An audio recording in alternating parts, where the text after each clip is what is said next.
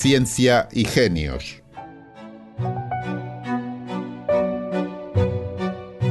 Un espacio de cienciaes.com para divulgar el lado humano de las grandes mentes que hicieron posible el avance científico.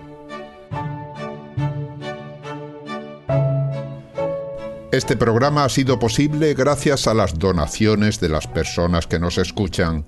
Si desea colaborar, visite cienciaes.com o colabore a través de patreon.com barra cienciaes.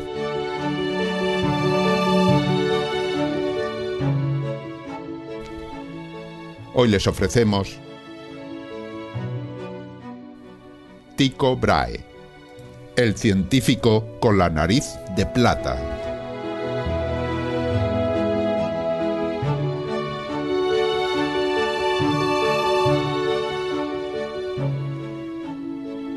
Con la aparición de los telescopios, mirar las estrellas a simple vista parece una empresa inútil. Sin embargo, hasta los primeros años del siglo XVII no había otra forma de hacerlo. Pero lejos de lo que se pueda pensar, la cantidad de información que se puede recoger con una buena vista y altas dotes de paciencia es inmensa. La prueba la tenemos en Tycho Brahe, un astrónomo danés que sembró con sus observaciones la semilla de la nueva astronomía.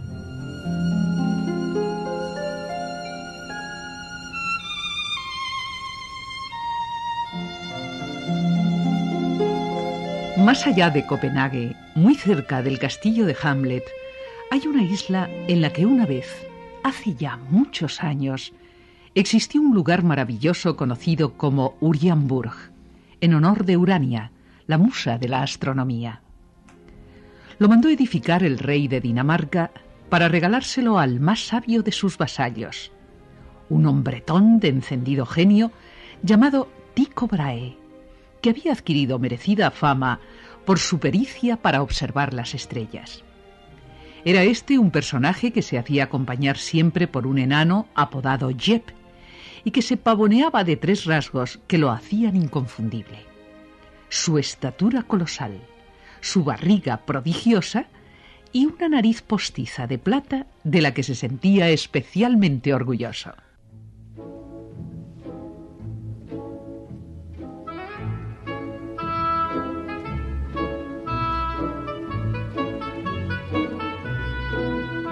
Perdí la mía por un asunto de honor. Fue a los 19 años, cuando me batí en duelo por una cuestión matemática que ahora no viene al caso recordar.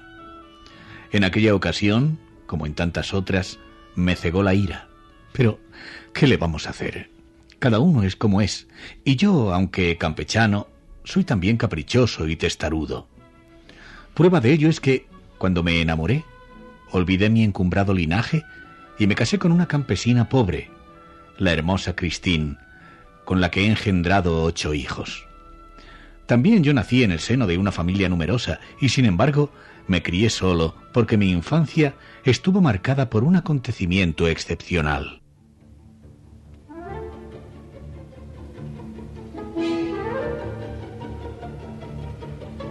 Ocurrió cuando Tico era muy pequeño.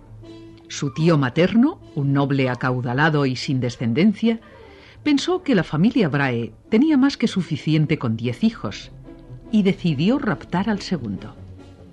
Tras el susto inicial, los padres aceptaron que el niño fuera a vivir al castillo del tío Esteno, donde recibió una educación muy esmerada. Se acordó que Tico siguiera la carrera de leyes y a los trece años ingresó en la Universidad de Copenhague. El muchacho se plegó dócilmente a la voluntad de su tutor, pero un día del año siguiente sucedió un milagro que hizo despertar en él una vocación hasta entonces desconocida.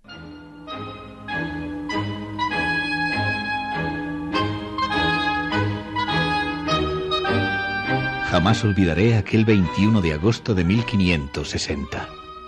Era una luminosa mañana de verano y galopaba libremente por los jardines del castillo cuando de súbito comenzó a anochecer. Confundido, salté del caballo y me tumbé en la hierba para presenciar aquel espectáculo que, según averigüé más tarde, era un eclipse total de sol. Lo que más me impresionó fue que aquel fenómeno hubiera sido predicho en las tablas astronómicas con muchos años de adelanto. ¿Qué clase de magia era aquella que anticipaba el movimiento de los astros con tanta exactitud? Descubrí que se llamaba astronomía.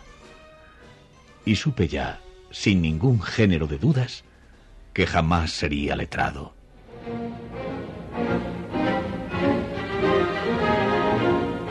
Tico se cuidó mucho de revelarle aquellas intenciones a su tío y viajó a la Universidad de Leipzig para concluir su formación jurídica. Durante el día asistía religiosamente a clase y de noche escrutaba las estrellas y leía a Ptolomeo. En aquella época aún no se había descubierto el telescopio y su única referencia eran las tablas astronómicas. El joven danés las seguía venerando como algo intocable, sagrado y mágico. Pero una calurosa noche de agosto de 1563 sucedió lo inesperado y el hechizo se rompió.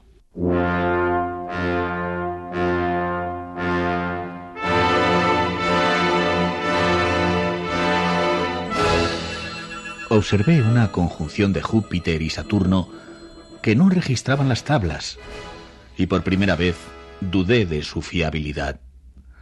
La repasé minuciosamente, descubrí varios fallos y me propuse realizar un nuevo mapa del firmamento, sin errores. Me armé de valor para comunicárselo a mi tío cuando me llegó la noticia de su muerte. Había salvado al rey Federico de perecer ahogado y como consecuencia contrajo una pulmonía de la que nunca se recuperó.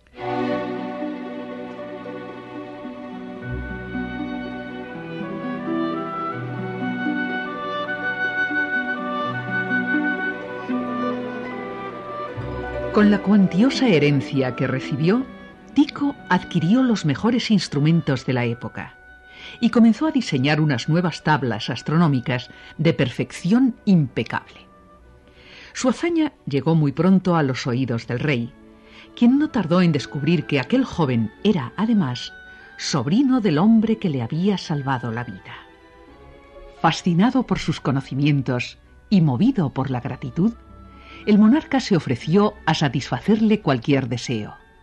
Y Tico, que era hombre de gustos refinados, no lo dudó. Pidió una isla para construir el mejor y más bello observatorio de todos cuantos en el mundo han existido. No escatimé medios para hacer de Urianburg un paraíso. Recorrí toda Europa en busca de los aparatos más sofisticados y los instalé en los torreones de un soberbio castillo que equipé con todos los adelantos. Mi fortaleza, exquisitamente decorada, contaba con un laboratorio, una imprenta con su propia fábrica de papel, un sistema interno de comunicaciones y estancias con aseos para alojar a los muchos sabios que me visitaban. Para su recreación y la mía, disponíamos de inmensos jardines, cotos de caza, un parque botánico y sesenta estanques que hice llenar con peces de colores.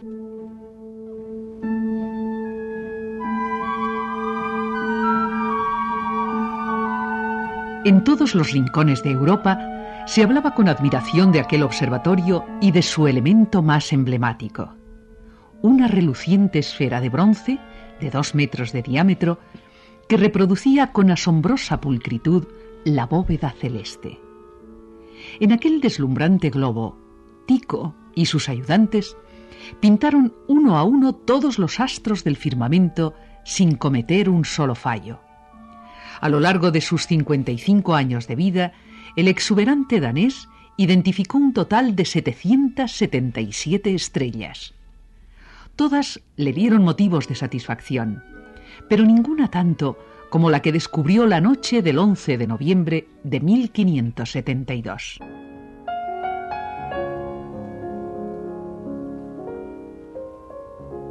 Salí a dar un paseo poco antes de cenar y me llevé conmigo a mi inseparable bufón Jep.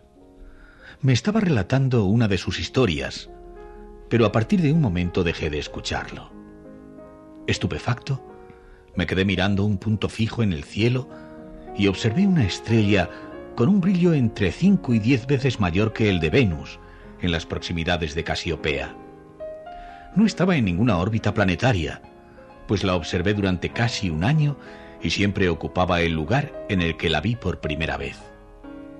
No sabía cómo identificarla y la llamé Nova, porque era verdaderamente una maravillosa novedad en la negritud del firmamento.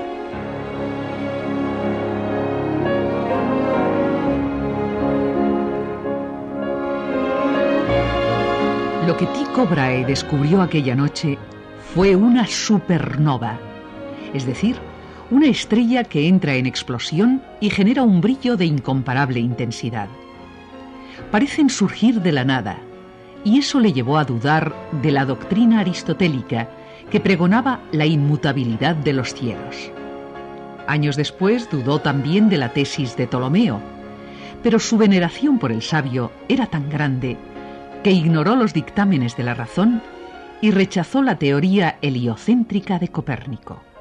O mejor dicho, intentó modificarla al sugerir que todos los planetas, salvo el nuestro, giran en torno al Sol y que éste da vueltas alrededor de la Tierra. Cuando la presentó, nadie lo tomó en serio, entre otras razones porque de la noche a la mañana el gran astrónomo fue despojado de los favores del rey.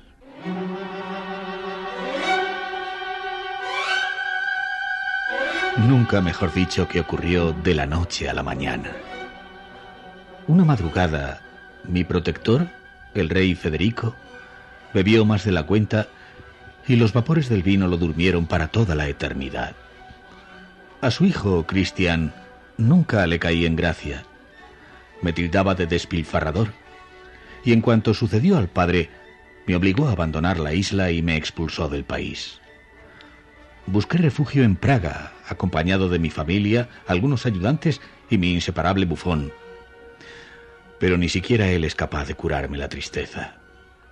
Sumido en una profunda depresión, no hago más que pensar en la esterilidad de mi vida. Mucho me temo que, a menos que ocurra un milagro, mi nombre y el de Urianburg sucumbirán muy pronto a la carcoma del olvido.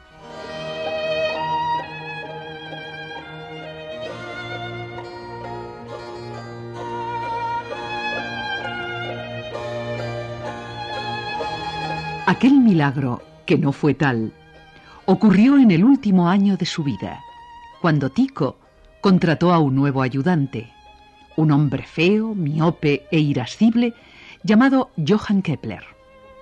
Sus relaciones no fueron fáciles, pero el maestro supo apreciar las excepcionales cualidades de su discípulo.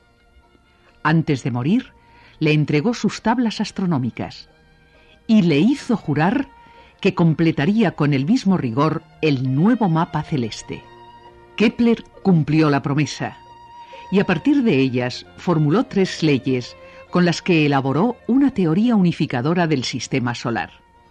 Fue el tributo póstumo a un extravagante danés que ha pasado a la historia como uno de los mejores astrónomos de todos los tiempos, porque la musa Urania, a diferencia del rey, jamás le negó la protección.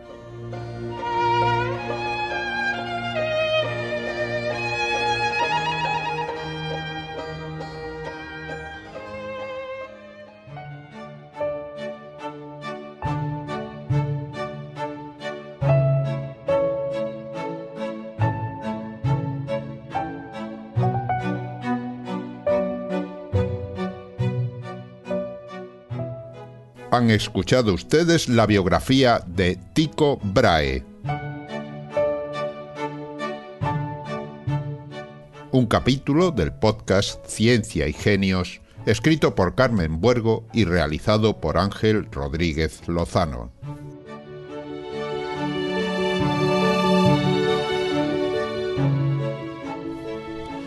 Ciencia para Escuchar les ofrece toda una colección de programas de divulgación científica, todos ellos accesibles desde nuestra página web cienciaes.com. Si le agrada nuestro trabajo, colabore al mantenimiento de Cienciaes con una donación.